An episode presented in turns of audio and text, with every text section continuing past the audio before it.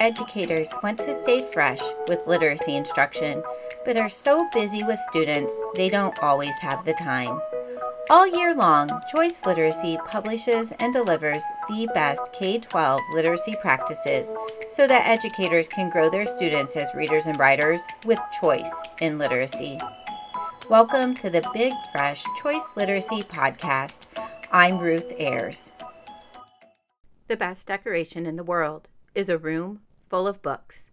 Billy Baldwin. Libraries Inspire Readers by me, Ruth Ayres. I grew up surrounded by books. My mom was a book lover and the head librarian at our small town library. There were always books around our house, and the library was my second home. I have always been an avid reader. Some of my earliest memories are of snuggling on the couch as a family, reading picture books together. Then, buried in a quilt with a mystery or a biography as a preteen. I moved to the classics in high school, wanting to love them, but rarely absorbed in the story. I motivated myself by having a mystery waiting in the wings. In my early adult years, you would find me in the university library, surrounded by nonfiction books. I fell in love with brain research deep in the stacks. As a student, I never, ever sat in a classroom with a library inside of it. I hope that today's students never, ever have to make that statement. Although not the only requirement for growing a reader, but when one is surrounded by books, the likelihood of becoming a reader skyrockets. Classroom libraries are no longer a flashy new idea. They are a staple for many classrooms. In this issue, contributors share how they continue to shift their classroom libraries to grow readers in organic ways. Join us on social media this week as we engage in the choice chat. Share a gratitude by leaving a comment on any of our social media channels. We're giving away a free course to one commenter on each platform. The winner chooses the course. This week, we look at classroom libraries, plus more, as always.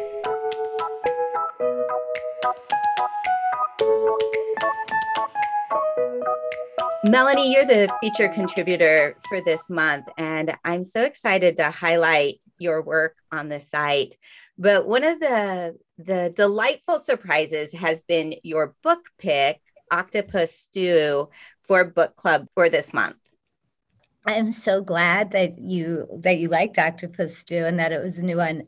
It's been a favorite since since I read it the first time, I was I was not. It, it has kind of a surprise in the middle, right? And I wasn't expecting it, and it's been fun to share it with people. So I just want listeners to know that they can get into the book club on the site. There's a special link um, in the top right. It says book club. And if they click on it, they can join the book club. And in there is a book talk video by you an article that you wrote and just a way to interact a little bit with others about this book. That's awesome. Thank you so much for putting that up there and, and for highlighting both the book and my work, Ruth. I really appreciate it and all that you do at Choice Literacy. It's a lot and it's a gift to the to the community of educators that read. Yeah, and it is. It's just fun to be part of the community and to meet people. And the book club, as featured contributors have been choosing and selecting the book, you know, the, the two requirements are it's a book that'll get us to talk, and it's a book that you would use with kids. And I think that we have the most eclectic book list around. It's just been really a joy to do that. Another way to interact is with the choice chat and on our social media feeds there's a the current choice chat is to share a gratitude by leaving a comment on Facebook or Instagram or Twitter and we're going to give away a free course to one commenter on each platform. So that's a another way just to connect a little bit with like-minded educators again, thank you. It's always, you're just always so generous. So that's awesome. Did you take a look at Sean Musselman's blog post on the teacher book readers blog? I did. And I would say, I think everybody should read it. There is, I, I loved the vulnerability that came through in that post about finding books and keeping books and recognizing books that um, that touch kids and that mean something to the the the the kids that are in the classroom. I think being responsive to kids on an in like on a daily basis, right? Like they're constantly changing and he gives some great ideas for how you can keep books changing within the classroom.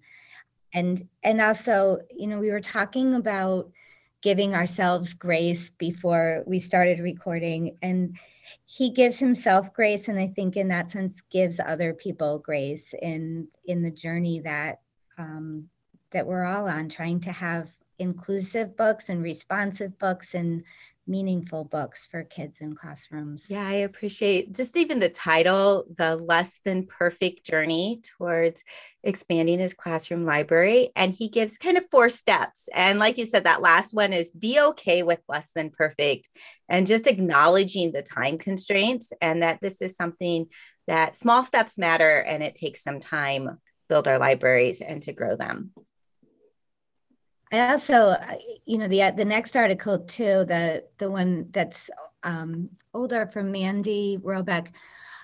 I, I loved how she points out that there's complications to books that you that you don't even realize until you look at them closely from the headspace of a child. Like what what pictures and how complicated are the pictures? What's what are the graphics? What's the text? What are the words used? And I think that even when we're considering Lexile levels or um, looking at the reviews and what age group they're from, sometimes you can miss um, the complexity of books and and think about the readiness of kids for those. So I appreciated the insights that she had in that post as well. I did too, and I thought her tables were helpful in helping you know readers just think through things and and have that mind shift that she is she's just discussing in the article. I got a kick out of Mary Lee Hahn's article, Reaction and Intention Rethinking the Library in the Early Winter. Um, I think Mary Lee, one of her strengths as a writer is just how candid she is with what's going on in her classroom. And in this article, um, she shares this rash decision that she makes. It is that there will be no more reading of graphic novels in room 226 for the rest of the year. And she says, you know, like she claims it as reactionary, authoritarian, and quite unlike me, but also this desperate move because she wants to to move her kids forward. And so then the rest of the article is about the the consequences that happened from that decision and her really candid discussion about how to move students, uh, how to continue to grow them as readers.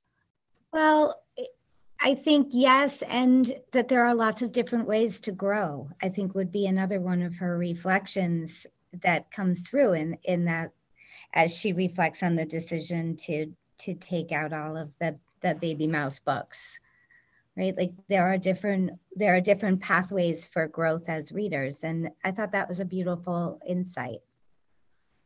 In mary lee's article she talks about being intentional about rotating her classroom library. So that it's not a rash decision, decision but this intentional move in order to continue growing readers. And in the new classic classroom content, Melissa Quimby shares an article called The Seasons of the Classroom Library.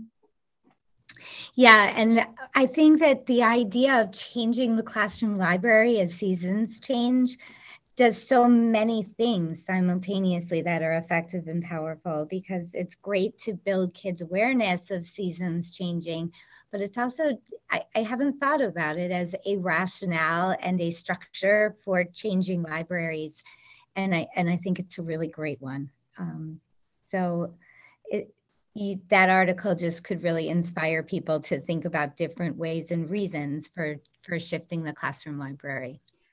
I love how Melissa includes some questions for teachers to to reflect and to really make those decisions intentionally and purposefully and what makes sense for for the kids in their own rooms. Mhm. 100%. Gretchen Schroeder also has an article about leading students toward underused sections of the classroom library. I love this because, again, it's about this intentional move on Gretchen's part in order to just widen her students' reading lives. Mm-hmm. And again, like they're not necessarily the pieces that I know, but I loved again it's the same concept right as building readers diets and just thinking you you might experiment with reading something that you wouldn't have normally read and it might it might spark something and i thought that there were just a lot of ideas that were not just for a high school classroom that you could definitely gleam on as an elementary teacher, just in terms of the variety of reading that exists. Um, I also really appreciated the fact that she includes picture books because I love the idea that high school students are reading picture books. There's so much complexity to them, and, and I feel like picture books are wasted on the young, right? It's everybody should read some picture books now and then. Oh, definitely. And Gretchen, those of those who are interested in that work um, can poke around on the site uh, on Gretchen's page because she has done a lot of work about um, teaching kids how to analyze literature through using picture books and building their background knowledge, and just so much work there. And the value that Gretchen gives picture books um, is something that we can all learn from. You know, Melanie, I loved how she referred to things as the jilted genres. And I think that's true. Um, and you know she had a few in her classroom but i think it's it's something just to think about in all of our our rooms like what are those jilted genres that kids are avoiding that we can can help them move towards mm, yeah and what's the value of those jilted genres right? Like sometimes we run past something that's really valuable both i mean that's it's a great reminder for books and life. Exactly. So we've also in the classic classroom section have included two videos. One is an encore video um, about uh, organizing the classroom library. And then another is a brand new video from Christy Rush Levine. Just last week, I was in Christy's classroom and recorded some things for the site. And this is one of those videos that we just recorded that Christy's talking about just a simple system uh, to organize her classroom library. It's a massive library, um, and she's really just created a system that works and is something that kids like this idea of moving from book talks to a to be read list to actually getting your hands on the light on the book from the classroom library um, it's just a good video to watch through. A really short one i think it's less than a minute but to think about the organization system of of your classroom library and how that helps get books in the hands of kids. Right. And you know with i think an overriding theme or like pulse of all of these articles and videos for me was just involving kids in it. And you know yes we we want to create these spaces and that invite students to pick up different books and expand their literary diet and get them growing but also there's so much power in having this having students be part of the organization and the decision making that happens. And i loved the way that concept came through because then it, it's ultimately responsive to the kids which is part of the goal. Like the goal is getting kids to to read better and read with love and and appreciate the joy of reading. But um the idea of just including them and inviting them into that organization process came through so beautifully in all of these posts and, and I, I don't want to miss saying that. I'm glad that you acknowledge that because I think that really is um, you know the heart of choice literacy and what what sets it apart is that it is about um, putting the responsibility and the energy that comes from children and being so attuned to the personal needs of kids. Bitsy has this great course um, called the gradual release of the primary classroom library, and it does the same thing. It's like thinking about kids and how do we put them um, kind of in the driver's seat of their reading lives, and how does the classroom library help kids uh, with book selection and just learning who they are as readers at the primary level. We also highlight a, cl- a, course in the literacy leader section of the newsletter. And this is Dana Murphy's course about coaching cycles. Um, and, you know, again, I, I feel like there's a pulse to this whole newsletter. Dana's so beautifully attuned to student centered coaching and having the work be about student growth and teacher growth kind of comes along with the student growth.